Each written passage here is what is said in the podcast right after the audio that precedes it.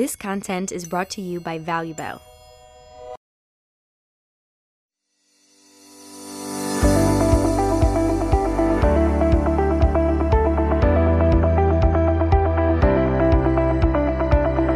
אייל אנג'לס הוא פודקאסט ליזמיות ויזמים שרוצים לגייס הון בשלבי פרה-סיד, סיד ו-A ראונד. בתוכנית התארחו מייסדים ומייסדות שגייסו בהצלחה, מומחי השקעות ואנג'לים על מנת לחלוק את הידע והניסיון שלהם ולספק לכם את כל המידע הדרוש כדי לקחת את הסטארט-אפ לשלב הבא. בואו נתחיל. שלום, היום אנחנו מארחים את אה, גיגי לוי וייס, אני חושב שלא צריך להציג אותו למי שמקשיב לפודקאסט על אה, יזמות, אבל בכל זאת אם אה, נרצה להגיד כמה מילים, אנחנו מסתכלים על גיגי שהתחיל בתור יזם, עבר לנהל חברות טכנולוגיות שלא הוא הקים, משם עבר להיות אנג'ל במשרה מלאה, ובסוף מה שהוא נמצא היום זה בעצם מנהל של VC, של קרן השקעות, שמתמחה בשלבים מוקדמים. גיגי, תודה רבה שהצטרפת אלינו היום. תודה שהזמנתם אותי. אמרת משהו בתחילת השיחה שלנו שבעצם עשית את כל הג'רני הזה מיזם ועד, אה, אה, ועד המעבר לצד השני להיות אה, מנהל של VC. איך אתה, איך אתה מתחיל את המהלך הזה, איפה אתה מתחיל את הקריירה שלך? ומה מניע אותך? אז אני מתחיל את הקריירה בתור טייס בחיל אוויר, יוצא מחיל האוויר, והאמת שיוצא בהתחלה על מין תוכנית שירות כזאת, אני יוצא לחל"ת של שנה שאני אמור לחזור ממנו, ואז אחרי לדעתי שבוע בחוץ אני מבין שאין סיכוי שאני אחזור, העולם נפתחות לי העיניים ואני מבין שאני רוצה לעשות דברים אחרים, אני עוזב את ה... בעצם יוצא מתוך החל"ת לאזרחות ומתחיל לחשוב על מה אני עושה, כמו... כמו כל ישראלי מצוי, המחשבה של ללכת לעבוד בשביל מישהו אחר נשמעת לי נורא טיפשית, ואני בטוח שאני יודע יותר טוב מכולם אה, איך העולם צריך לעבוד. אה, ואז אני מבלה אה, את השנים הראשונות בכמה מיזמים שאני מנסה להקים. בסוף מקים אחד שלא כל כך הולך, אחד שהולך קצת יותר ונקנה על ידי איזה חברת אינטגרציה, לא בהרבה כסף.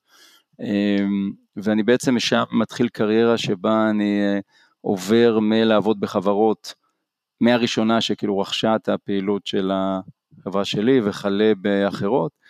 ובעצם אה, בצד הניהולי אז אני מנהל חטיבה באמדוקס ואני מנהל את 888, בצד היזמי אני מקים לאורך השנים עוד, אה, עוד שש חברות שונות ומשונות בתחומים שונים, אה, הכי מפורסמת היא פלייטיקה, שבעצם מקים עם אורי שחק ורוברט אנטוקול, למרות שאני לא עובד בחברה, אני הצ'רמן שלה, אני בעצם הרעיון מתחיל ממני ואני הצ'רמן שלה.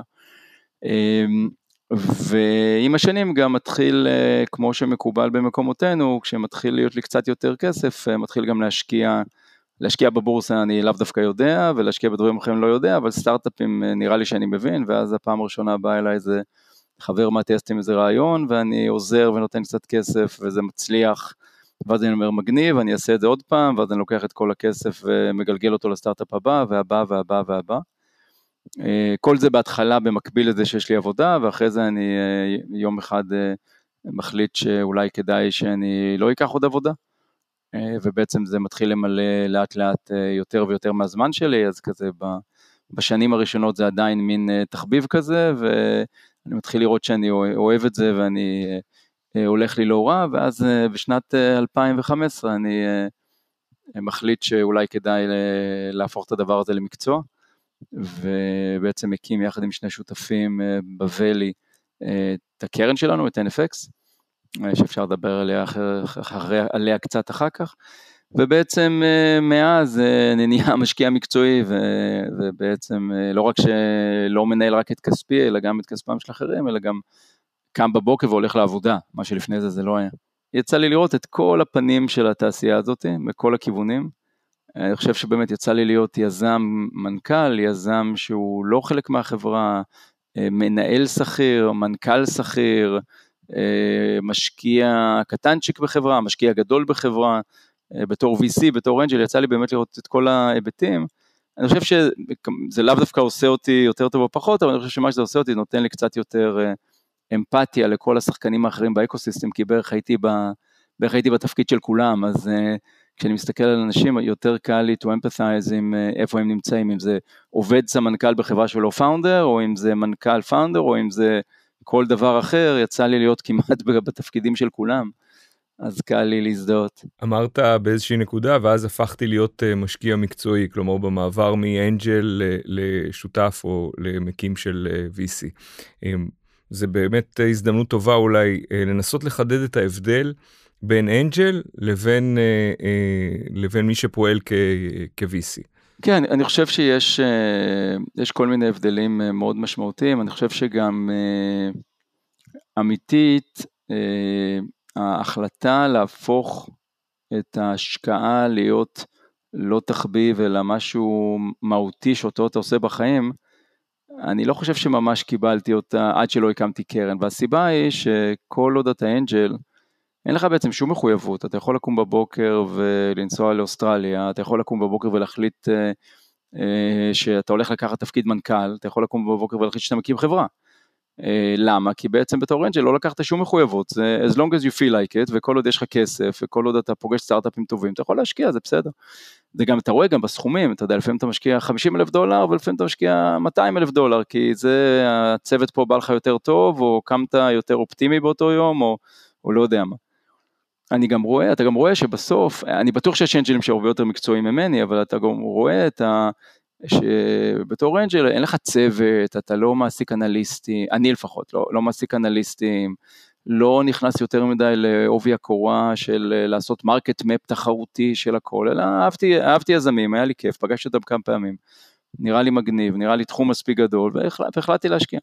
ברגע שאתה נכנס לעולם של קרנות, אז uh, בדרך כלל מתווספת לזה רמה אחרת של מקצוענות קצת, ולא רק מהסיבה שיש לך אחריות לכסף של מישהו אחר. בסוף הייתה לא השקעה אחת ולא שתיים, שעשיתי את ההשקעה ואמרתי, וואי, יכול להיות שזה כל כך אידיוטי, אבל בסוף אני צריך לדווח אה, לאשתי ו- ולעצמי, כאילו זה, זה מי שאני צריך לדווח, אז כאילו, סבבה, יצא אידיוטי, יצא אידיוטי, יהיה לי סיפור טוב לפחות.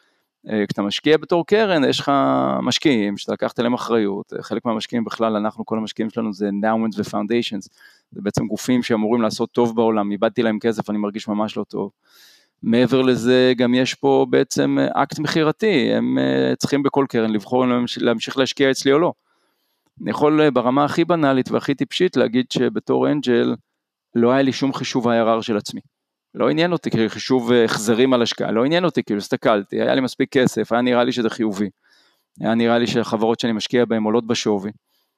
אנשים שאלו אותי לאורך השנים, תגיד, כאילו איך אתה לעומת קרנות, כאילו איך ה-IRR שלך, לא יודע, כאילו לא, לא הסתכלתי אף פעם. יש יותר כסף ממה שהוצאתי, נראה לי בסדר. אה, ואני נהנה בדרך. בתור קרן אתה צריך לחשב IRR, ואתה צריך אה, לשקול איפה להשקיע, ואתה צריך, וזה, ויש לך צוות, ויש... ולכן, זה לא שאנג'לים לא יכולים להיות משקיעים מעולים, יש אנג'לים שמשקיעים מדהימים.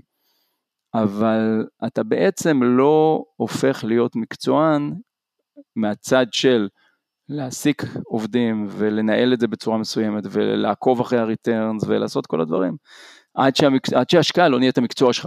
עכשיו אני בטוח שיש angelים שהיו אחרים, כאילו זה לא, אני לא עושה הכללה פה על כל ה angelים, אבל אני לא מכיר אותם אגב.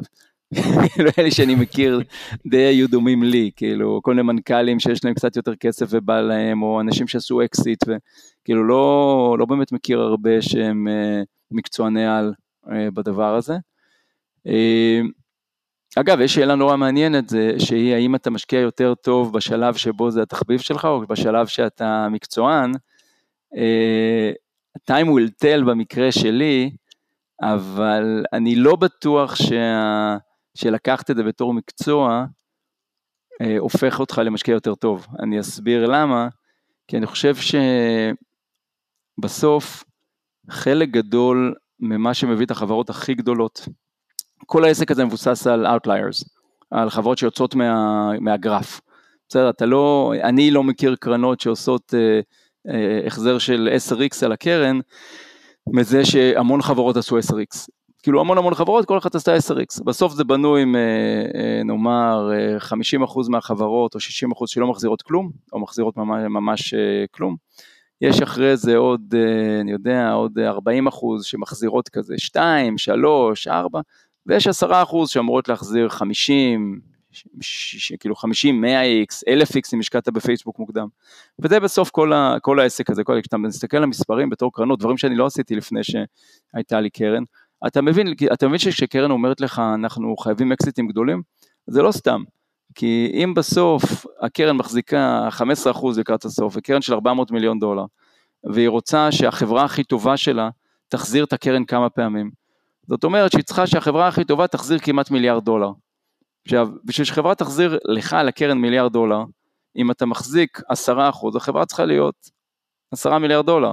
אתה מחזיק 20%, החברה צריכה להיות רק 5 מיליארד דולר, זה פתאום נהיה נורא משמעותי. אז את כל התחשבים האלה לא עשיתי קודם. אמ, וכשאתה מתחיל לעשות אותם, אתה מבין שלנהל קרן זה לא דבר, אה, לאו דווקא דבר טריוויאלי. וזה מאוד מאוד שונה מלהיות אנג'ל. עכשיו, בשביל להגיע לדברים האלה, אתה צריך את ה-outliers. עכשיו, איפה הקונפליקט האינהרנטי? ה-outliers האלה הם הרבה פעמים uh, non-consensus ideas. הם בעצם הדברים שהם out there. בעצם אומרים בצחוק שאם כל השותפים בקרן מסכימים על איזה השקעה, כנראה שההשקעה הזאת לא תהיה השקעה שתחזיר את הקרן. למה? כי זה כנראה יותר מדי קונצנזוס אם כולם מסכימים על זה בשנייה. אצלנו אם יש חוק כזה, אם כולם ישר אומרים מגניב בוא נשקיע, אז אומרים רגע רגע רגע אולי זה יותר מדי, אה, אולי זה יותר מדי פשוט אם כולנו ישר רואים שכדאי להשקיע. ובתור אנג'ל אתה מרשה לעצמך לעשות שטויות. למה אתה מרשה לך לעשות שטויות? כי אין לך למי לדווח. עכשיו קרן היא כל הזמן תלויה בין הצורך להביא ריטרנים גדולים לבין הצורך לא להראות טיפש. כי ה-LPs שלך בסוף, שצריכים להחליט אם נשים איתך את הכסף בפעם הבאה, מסתכלים גם על הריטרנים וגם על כמה טיפש אתה. אז אם השקעת בשטות, והשטות הזאת מתאדה, פעם אחת, פעמיים, שלוש, ה-LPs אומרים וואלה, השקענו במפגר, אולי עדיף לא להשקיע אצלו בפעם הבאה. מצד שני, אם השקעת רק בדברים סייף, ומייצרים כולם פי שלוש, פי ארבע, פי חמש, והקרן לא מסתדרת, גם אומרים וואלה לא שווה, ולכן יש פה איזה, בתור אנג'ל אין לך את הדבר הזה. בתור אנג'ל אתה פוגש מישהו, הוא מגניב אותך, כאילו אני, את הכסף הראשון שהשקעתי בחברת מון אקטיב, בסדר? שאולי ההשקעה הכי טובה שלי, בטוח אחת החברות אולי הכי טובה שאי פעם השקעתי בה, יזם מדהים שנקרא אה, מולי, אז הוא בא אליי בפגישה הראשונה ו literally אה, צייר לי על מפית את מה שהוא רוצה לבנות, בסדר? וזה היה רעיון מאוד מגבלתי, וזה לא היה הכי בכיוון, וזה לא, אבל הבן אדם היה dynamite. הבן אדם היה dynamite, כאילו ידעתי שהבן אדם הזה לא הולך לעצור עד שהוא יצליח. ואם הייתי, ולא היה לו צוות, ולא היה, ואם הייתי קרן, כנראה שלא הייתי משקיע בזה. יותר מדי מוקדם, יותר מדי בעייתי, סינגל פאונדר, סיפורים, כל הדבר, היה, היה שם המון המון המון סימני אזהרה שבעולם הקרנות זה סימני אזהרה, ב-VC 101 אומרים לך לא טוב. ואני הסתכלתי על הבן אדם ואמרתי וואי, לא רק שכיף לי איתו ולא רק שהוא חכם ולא רק שיש לו דחף מטורף להצליח ולא רק שאני רואה שהוא גיימר ואוהב משחקים ולא. הבן אדם הזה, אני יודע שהוא ווינר. אז הלכתי והשקעתי, למרות שאולי בתור אה, קרן הייתי אומר, שמע, תחכה, בוא נראה, תחזור אליי. אז אני לא בטוח במאה אחוז שבתור קרן יש לי את אותה תעוזה להשקיע בדברים, אני מנסה, אני מנסה שכן, ואני חושב על זה כל הזמן, אבל יש איזה ניגוד אינהרנטי שעלול לגרום לי, דווקא בתוך הקרן, להיות יותר משקיע קונסנזוס, מאשר משקיע ברעיונות שהם אה, שהם לחלוטין לא בבונטון, שהם לחלוטין לא ברורים, שהם לחלוטין לא מה שכולם משקיעים בו, ש... שבסוף משם אמורות לצאת התוצאות שמחזירות את הקרן ועושות את הקרן שלך הכי טובה שיש. תגיד, נשמע בין השורות כאילו אתה מתגעגע להיות אנג'ל. אה, אם אני מתגעגע להיות אנג'ל, אה, יש דבר אחד שאני מתגעגע מאוד בתור אנג'ל, והדבר הזה זה שלפני שהיה לי קרן, אז כשהייתי מגיע נניח למצב שנמצא בו כרגע של מאות אימיילים שמחכים לתשובה, ושל מין תחושה פתאום שזה too much, כי יותר מדי אנשים מחכים, ו... אז הייתי כותב out of office auto reply ואומר sorry, uh, I'm currently busy and not investing until September, August, whatever, uh, please ping me back if it's still relevant. והייתי מוחק את כל האימיילים והולך לים ונהנה מהחיים. או, או כאילו לא באמת נהנה זה, אבל הייתי מסתכל רק על הדברים המאוד מיוחדים, או רק לעובד עם החברות שלי. ובתור קרן, שיש לך צוות ויש לך, אתה לא יכול לעשות את זה, לזה אני מתגעגע.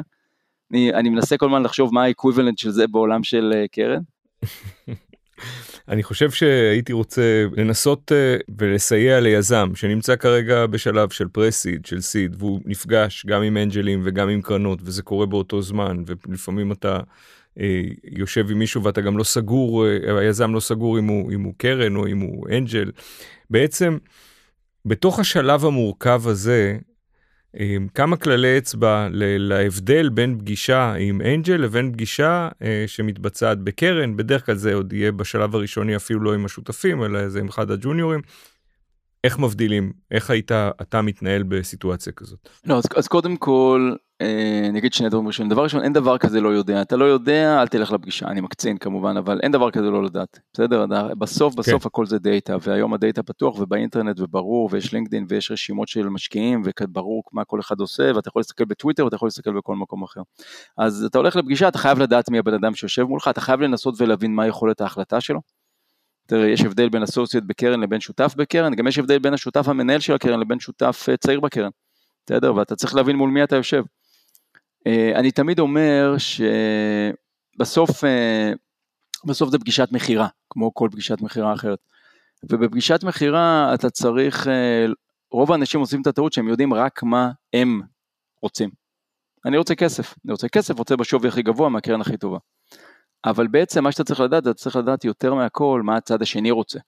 עכשיו מה זה מה הצד השני רוצה? חלק מזה זה דברים נורא בנאליים. אה, כשאתה יושב מול אינסייט ואתה רוצה לגייס pre-seed, כנראה שאתה לא עשית את העבודה הנכונה, כי אתה לא יודע ש Insight לא משקיעים pre-seed, אז, אה, אז כנראה שפספסת בגדול.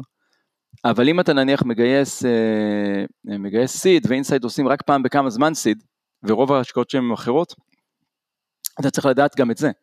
ואתה צריך לדעת איך בעצם מה הצד השני חושב, ואז אתה אומר, אם הם עושים מעט סידים, אז כנראה שהם עושים seed רק במקומות שהם חושבים שזה יכול להיות מונשוט מטורף, בסדר? ואז בעצם אה, כשאני יושב מולם ואני מספר להם את הסיפור, אני צריך לספר להם סיפור של מונשוט, בניגוד אולי עם אנג'ל שמשקיע כל היום בסידים, ואולי אני צריך שם לספר סיפור אחר יותר סולידי, אפילו ברמה הזאת. בגדול אתה בכל פגישה צריך לדעת מי הקרן שאתה יושב מולה, וכשזה אומר מי הקרן זה אומר מה הפוקוס שלה, כמה כסף יש שם, מה ההשקעה הממוצעת שלהם, במי הם השקיעו באקוסיסטם שלה, שלך, אם השקיעו במישהו שקרוב אליך, ואיזה חברות הם השקיעו, מה ההצלחות הכי גדולות, מה הכישלונות הכי גדולות, כל הדברים האלה מאוד מאוד זמינים ומאוד קלים. יותר מזה, אתה צריך לדעת מי השותף שיושב מולך. מה ההצלחות הכי גדולות שלו, כמה זמן הוא בקרן, כמה הוא בכיר, מה הכישלונות הכי גדולים שלו אם יש, מה הוא עשה לפני זה, מאיזה רקע, רובם היו יזמים קודם, איפה היה יזם, מה הרקע שלו, כי בזה הוא מבין הכי טוב. ואחרי שאתה יודע את שני הדברים האלה, אתה צריך להתאים את הסיפור שלך ואת ההתנהלות שלך לסיפור הרלוונטי פה.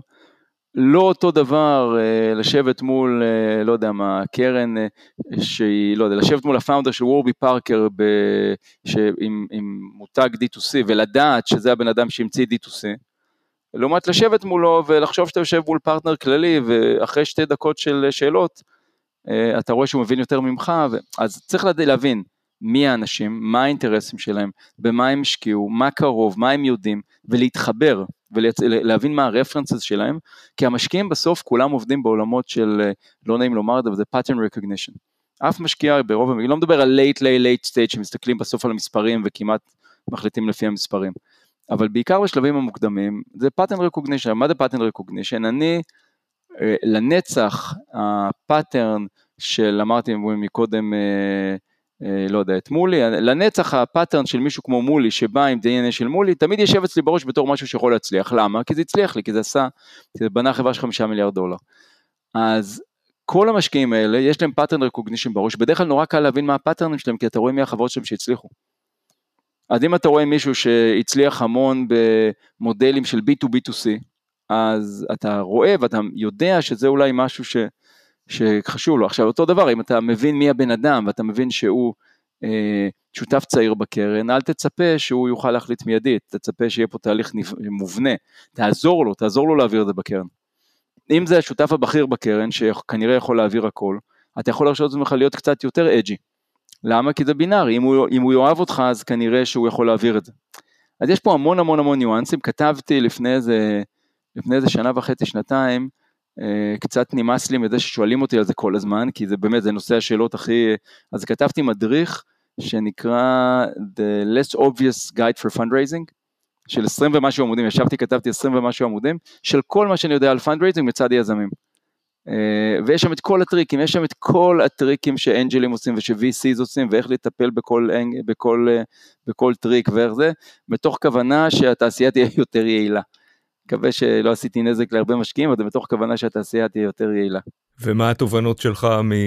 אחרי שהמדריך הזה נמצא כבר בחוץ אה, שנתיים, נכון? משהו כזה. כן. אה, מה, מה התובנות שלך אה, מהמדריך שכתבת? אתה מקבל פידבקים ממשקיעים, אתה מקבל פידבקים מהיזמים? משקיעים, כלומר... משקיעים לא טורחים לקרוא את זה, וזה טוב, כי אחרת היו כועסים עליי אולי. מיזמים אני מקבל בממוצע, בוא נגיד, 3-4 פעמים בשבוע. מין הודעה כזאת, תשמע, לא להאמין שאני בתעשייה הזאת, אה, לא יודע, עשר שנים, ואף פעם לא קראתי דבר כזה. היה חוסך לי שנים ב fundraising שלי. עכשיו, כולל כל מיני כאלה שאומרים, אני לא מאמין, קראתי את זה, ולפני חצי שנה הייתי עם הקרן הזאת והזאת, והם עשו לי את הטריק הזה, ואני לא מאמין שלא ראיתי את זה. תן לי דוגמה לאיזה טריק כזה. טריק מספר אחד, זה אומרים לך, אז אה, מה המחיר שאתה רוצה? אנשים פעם uh, חשבו שזה, כאילו זה negotiation, זה בסדר, זה לעשות anchoring, אם אני אגיד שאני רוצה 20 pre, אז זה, אבל זה לא נכון, כי זה בסך הכל טריק, כי ה-VC בחיים לא ילך למחיר שאתה רוצה, ומצד שני, אם באת במחיר נמוך מדי, אז uh, הוא ייקח את המחיר הנמוך מדי, ולכן אסור לנקוב מחיר, זה דבר ראשון, ואני מסביר למה. Uh, טריק שני זה uh, בתוך התהליך לעשות low balling, מיידי. כאילו הקרן באה ואומרת, תשמע, במצב שאתה נמצא זה, לא יודע, זה לא מעל 6. ואז בעצם הם עשו anchoring, אבל בגלל שלהם יש את הכוח, אה, אם לא, אם לא יצרת תחרות, אז ה anchoring שלהם כן עובד. טריק שלישי זה להיות ממש נחמד בפגישה, ממש אתה מרגיש שאתה הולך כאילו זה וואי מצאתי את הפרטנר שלי, ואז הם מוציאים הצעת low-ball יחד עם התנצלות. תשמע ממש נהניתי עם הפגישה ממש טוב, דיברתי עם השותפים, והכי טוב שאתם יכולים לעשות זה, זה שישה מיליון pre, כי לא ראינו הרבה חברות בתחום הזה שהצליחו, ואני ממש רוצה לעבוד איתך, אבל, אבל זה מה שאני יכול לעשות. אבל זה היה כל כך כיף, זה היה כל כך טוב, זה היה כל כך נעים. אה, טריק רביעי זה נותנים לך conditional yes, אני בפנים, רק תביא lead. רק תביא קרן מובילה ואני בפנים. מה המשמעות של זה? אני רוצה אופציה. רק תן לי את האופציה ואני אה, יושב בשקט, זה כאילו כל מיני כאלה טריקים שפאונדרים עדיין נופלים בהם, כאילו לפני יומיים בא אליי founder, תקשיב, אני רוצה לגייס, אה, אני רוצה לגייס שישה, ויש לי כבר עשרה מיליון דולר של followers. אה, אני אומר לו, מה זה אומר עשרה מיליון דולר? כולם אמרו שאם יש קרן טובה, אז הם, הם משתתפים. אז סבבה, כן, אם תביא את אנדריסן להשקיע בחברה שלך. ואנדריסן יגידו שזה מדהים, אז כל הקרנות העזובות האלה מאוד ישמחו להצטרף לאנדריסן.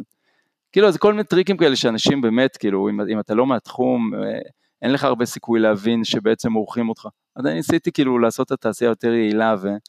לחלוק את האמת עם כולם. קודם כל אנחנו נשים בלינק בפודקאסט נשים לינק אה, למדריך שלך ברשותך אני בטוח שהרבה ממי שמקשיב לנו עכשיו היה רוצה לקרוא את זה באופן אה, אה, יותר מעמיק. אני עכשיו חושב בעצם מהצד של של יזם כלומר כשאתה מסתכל היום על יזמים אם אתה יכול לעשות עשה ואל תעשה מצידו של היזם בפגישות עם, עם אנג'לים או עם קרנות. בגדול אה, יש כמה דברים ש... שצריך לזכור. צריך לזכור בסוף שאין מה להיעלב ואין מה להתרגז. אה, ו... ואסור להיות אה, כועס ואסור להיות יהיר גם כשהולך הטוב וגם כשהולך הרע. בסוף, בסוף, בסוף, רוב המשקיעים הם בגדול בסדר. זאת אומרת, אף אחד לא פה בשביל להעליב, כולם פה בשביל לעשות כסף, זה מה שמניע את האנשים. היזמים רוצים ליצור ולעשות כסף, המשקיעים רוצים להשקיע ולעשות כסף. ובסוף, הרבה פעמים האמוציות שנכנסות לתוך התהליך פוגעות בתהליך, מכל הכיוונים.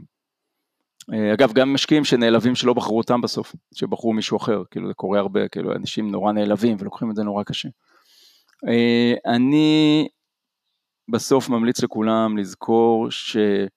ונדבר על הצד של היזמים, בסוף המשקיע הממוצע הפעיל, לא יודע כולם, אבל המשקיע הממוצע הפעיל, רואה, בוא, אה, בוא נקצין את זה למטה, רואה לפחות, מקבל איזה 100 פניות בחודש, ומשקיע בסוף בלא יותר מחברה בחודש בממוצע. כאילו, גם האנג'ל הכי פעיל, כאילו חברה בחודש זה. זה אומר שאנחנו מדברים על, על 99% של לואים, ואחוז אחד של כן. Uh, הסיכוי לכן שדווקא אתה תהיה הכן הוא לא גבוה. Uh, ולכן אתה צריך להבין, מצד שני התהליך בהגדרה בשביל להגיע להחלטה מי האחד מהמאה, הוא תהליך שבהגדרה לוקח מאמץ גם מהמשקיע וגם מהיזם. לכאורה זה תמיד נראה שלמשקיע היה כדאי את המאמץ הזה, כי הוא בסוף קיבל את החברה אחת שהוא השקיע בה. והיזם מתבאס כי המשקיע פה ביקש ממנו עוד מצגת וביקש ממנו competitive landscape. ו... אבל צריך להבין ש-that's the way, the only way this thing can work. כי בסופו של דבר המשקיע צריך לקבל החלטות לא קלות, איפה לשים את הכסף. אה, אין לו את הכוח, אה, את המשאבים לעשות מחקר בלי להטריד את החברה בכל תחום. הוא חייב לשאול את היזמים שאלות, הוא חייב לחפור לעומק בשביל להחליט בסוף. בהגדרה הוא יגיד לא לרוב המוחלט של האנשים. ולכן אה, אין פה מקום לאמוציות לא נכונות. עכשיו אני לא מדבר, יש, יש מקרים שאנשים עושים דברים מעליבים, יש מקרים שאנשים בכוונה, לא, לא יודע אם בכוונה, אבל לא חוזרים חודשים, מתאיידים, יש, יש דברים לא יפים, יש, יש מקרים של אנשים שמבטלים 700 פגישות ולא יודע מה, הכל קורה.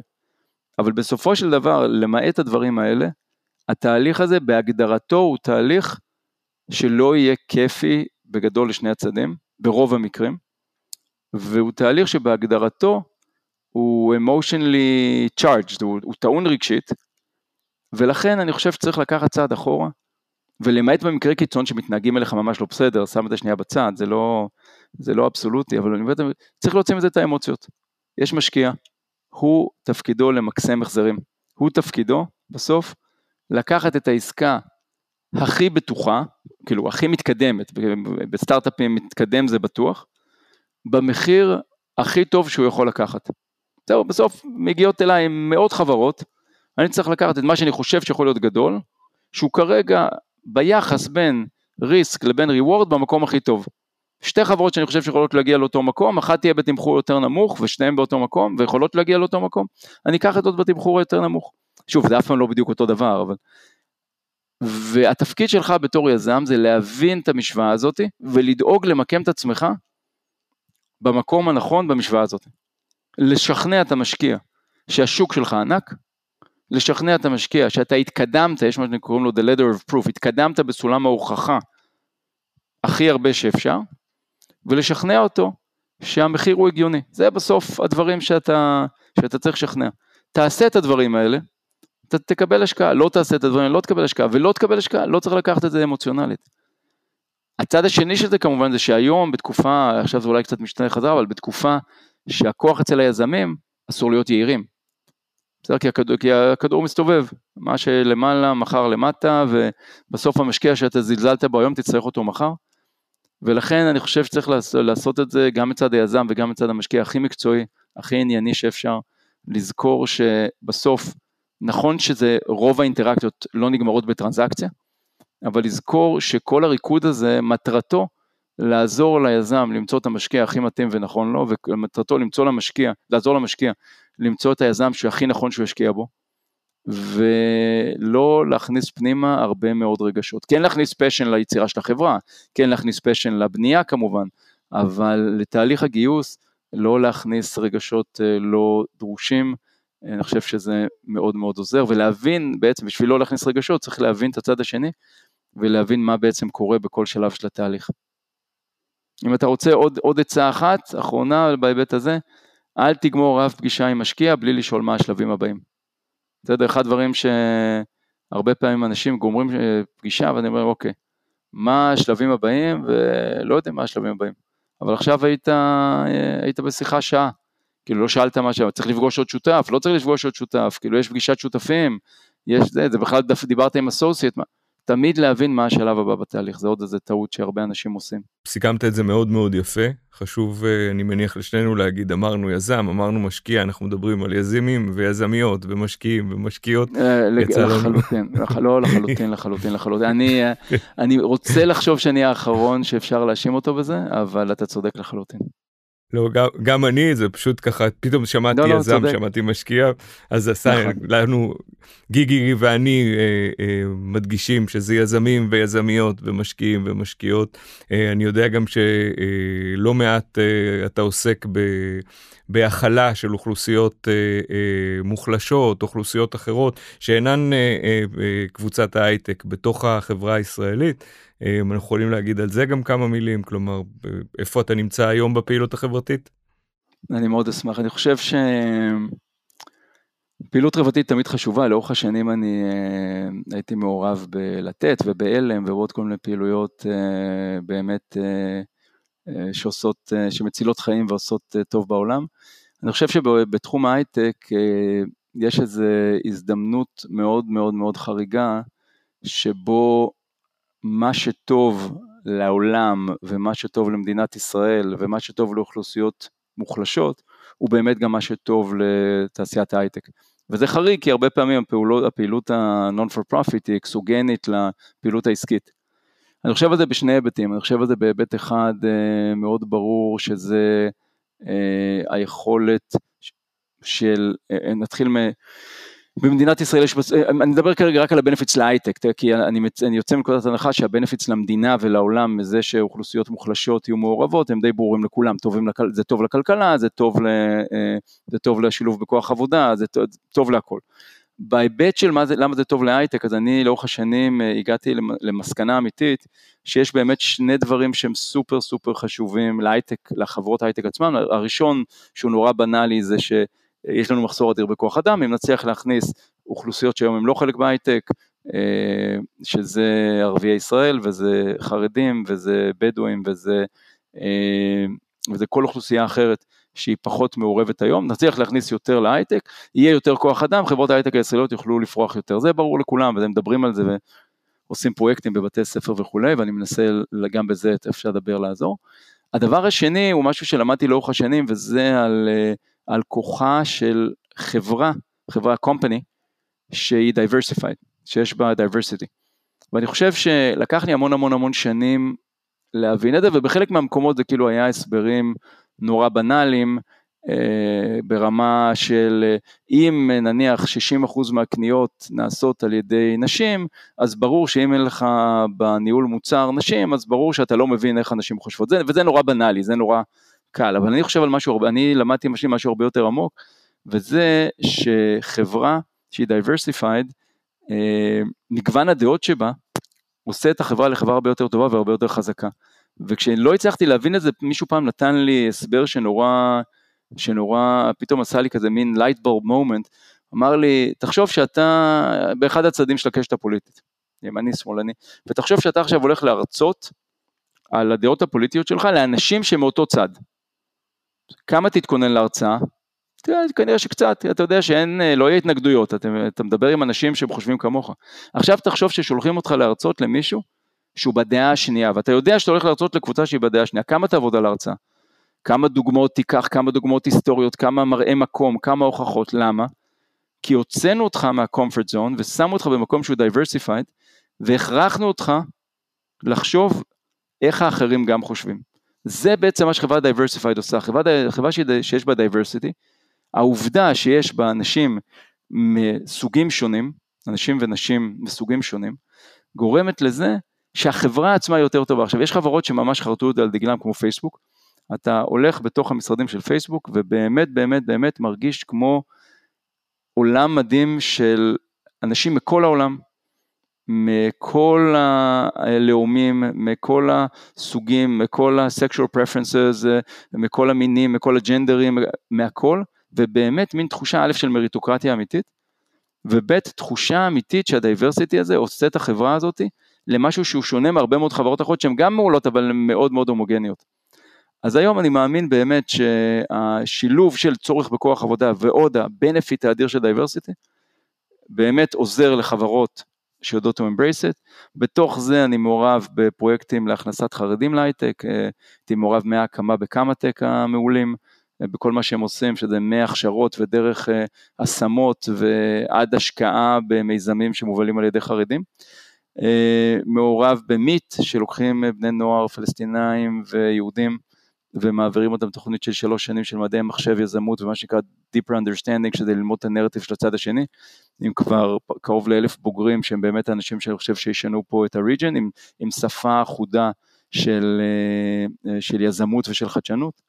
אה, מעורב במיזם שנקרא כוכבי המדבר, מיזם מדהים של חינוך באוכלוסייה הבדואית, אוכלוסייה שיותר קשה להכניס אותה היום לעולמות ההייטק, כי צריך לסגור פערים יותר גדולים, אבל אוכלוסייה שאנחנו חייבים לעשות את זה, הולכים להיות אה, לקראת 2030 כמעט חצי מיליון איש, ואנחנו חייבים אה, להכיל אותם בצור, ולהכניס אותם למדינה בצורה יותר טובה. פרויקטים עם שונים והם שונים עם, עם ערביי ישראל וכולי, כשבעצם כל ה... כל המטרה של כל הדבר הזה היא אותה תובנה שלי שיש פה באמת שילוב נדיר של מה שטוב לתעשייה ומכאן גם לי ולחברות שאני מעורב בהן ומה שטוב למדינה ומה שטוב לעולם. אה, ואני חושב שלאחרונה אה, קם 1.8% של, אה, של יניב ריבלין, אם אתה מכיר, שאני גם עזרתי לזה כמה שיכולתי. אני חושב שאנחנו בגדול בתעשייה צעד אחד אחורה מאיפה שאנחנו צריכים להיות. בלקחת אחריות חברתית. אני חושב שאנחנו, כל מי שהתעשייה הזאת עשתה לו טוב, ובאמת בתעשייה הזאת יש מוביליות חברתית מטורפת, אנשים שבאו מ, כאילו מכלום, שיכולים לצמוח למה שהם רוצים. זה המקום היחיד שנשאר בו מוביליות חברתית אמיתית במדינת ישראל, וכנראה גם כמעט בעולם המערבי. ואחריות שלנו מתוך, העסיק, מתוך ההזדמנות שקיבלנו, ומתוך הכוח שניתן לנו אה, בתור אה, חברים בתעשייה הזאת, מי יותר מי פחות.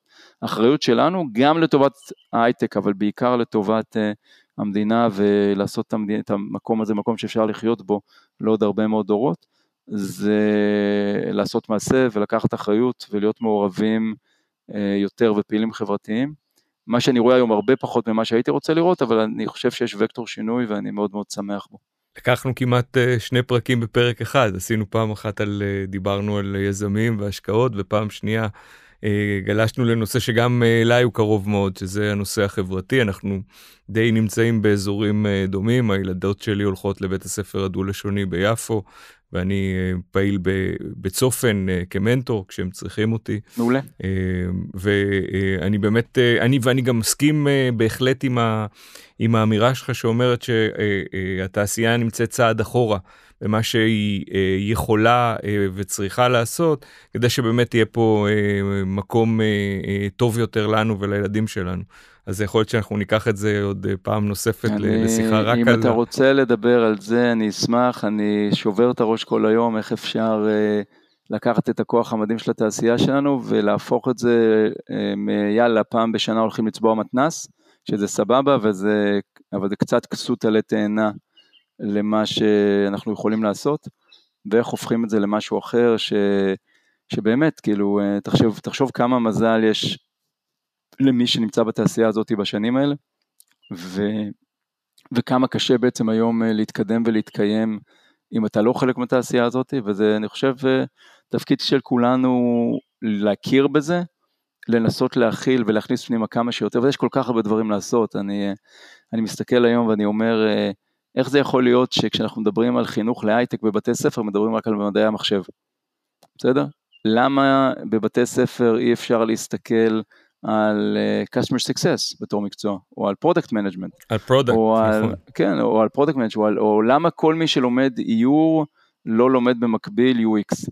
כאילו אנחנו בעצם יכולים לחשוב, זה, זה לא רק ללמד אנשים סייבר, כאילו ללמד יל, ילדים או ילדות סייבר בגיל צעיר, אנחנו בעצם צריכים, יש תפקידי הייטק היום הם הרבה יותר מרק תוכנה, ואנחנו צריכים להעביר כמה שיותר אנשים לתוך העולם הזה, כי אפילו ברמת, ה, מעבר לאיכות חיים שלהם, אפילו ברמת ה-GDP per capita למדינה, אנחנו לוקחים אנשים ש...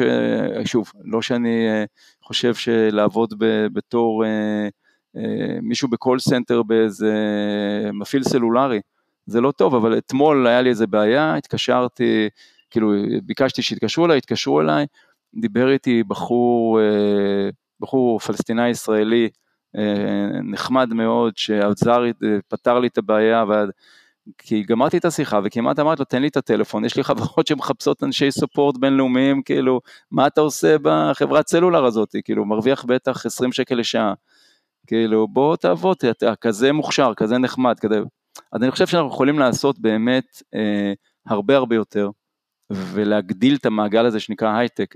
היום ההייטק זה אחד מעשרה מועסקים בישראל. אין שום סיבה בעולם שזה לא, לא יהיה לנו יד שזה יהיה שניים מעשרה תוך uh, עשר שנים.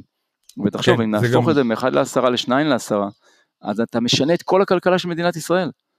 לא, uh, והופך, אני... את החברות להיות, והופך את החברות ליותר חזקות. ועושה...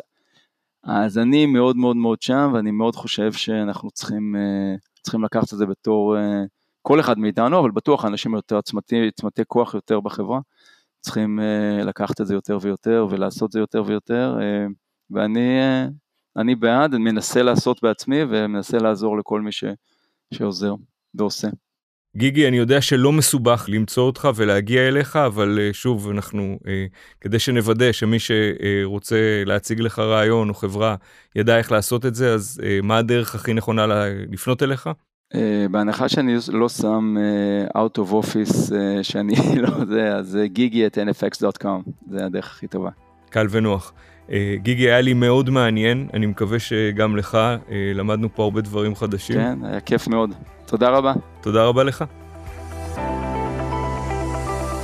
ובכן, תודה רבה שהייתם איתנו עד סוף הפרק. תירשמו בבקשה למעקב אחרינו בפלטפורמה שבה אתם מאזינים לנו, שתפו ונתראה בפרק הבא. туда.